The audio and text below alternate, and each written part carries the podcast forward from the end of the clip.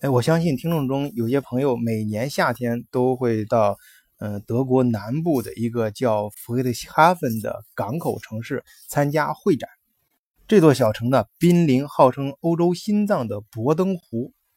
哎，我本人呢，几乎每年也都会去。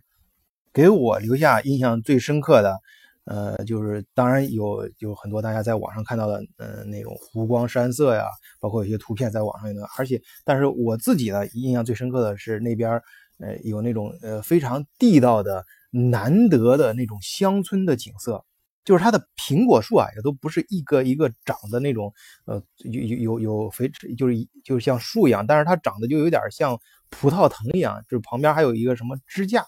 枝干非常细柔，成片成片的，景色非常独特。我前年去的时候，我突然发现。呃，当时我记得我们就开车刚从那个会展呃中心开出来的时候，发现头顶上有个什么东西慢慢的往上飘，啊，抬头一看才注意那是一个飞艇，哎，当时很兴奋啊，因为我们以前都是在电视上看过，就是德国二战的时候跟其他国家不一样，他们用那种叫卓别林飞艇，哎，没想到现在还有，哎，后来我就紧接着查了查，在网上一查啊，才发现那个地方有一个非常重要的企业。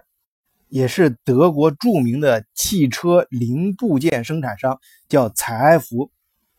而这个齐柏林飞艇呢，跟这个采埃孚中间有着非常密切的关系。我们可以下期节目再讲它的故事。这期先讲一下采埃孚。采埃孚呢，它去年就是二零一七年啊，全年的销售额达到三百六十四亿欧元。啊，这个数字大家一听。那就是非常大的一个呃销售额，呃，它它对他们企业来说也是创造了历史新高啊！而且除去汇率以及并购因素的影响，它的实际增长率是百分之六，净利润已经达到了十一点六七亿欧元，增长是百分之二十六。从全球来看呀，财富最大的三个销售市场分别是欧洲、北美和亚太市场。其中，去年亚太市场的销售额是七十七点七五亿欧元，增长率是百分之八，占整个公司销售总额的百分之二十一。而在亚太市场当中，中国又是最重要的一个市场。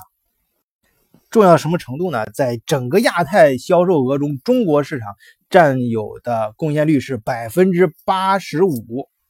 当然，财富也不傻，人家当然是非常重视中国市场。那首先，从一九八一年开始，在中国市场已经设立了两家地区总部、三十二家生产企业、三家售后服务以及贸易公司和二百三十九个售后服务网点。最近啊，财富也表示，它将继续扩大在中国的生产和业务，比如说。在中国张家港的电子助力转向系统项目即将开工，而且预计明年将建成并投产。财富呢，同时，呃，最近也和福田啊合资建立自动变速箱项目，将于明年投产。好，下期节目我们就给大家讲一讲，在德国企业百年风云中，采埃孚的传奇故事。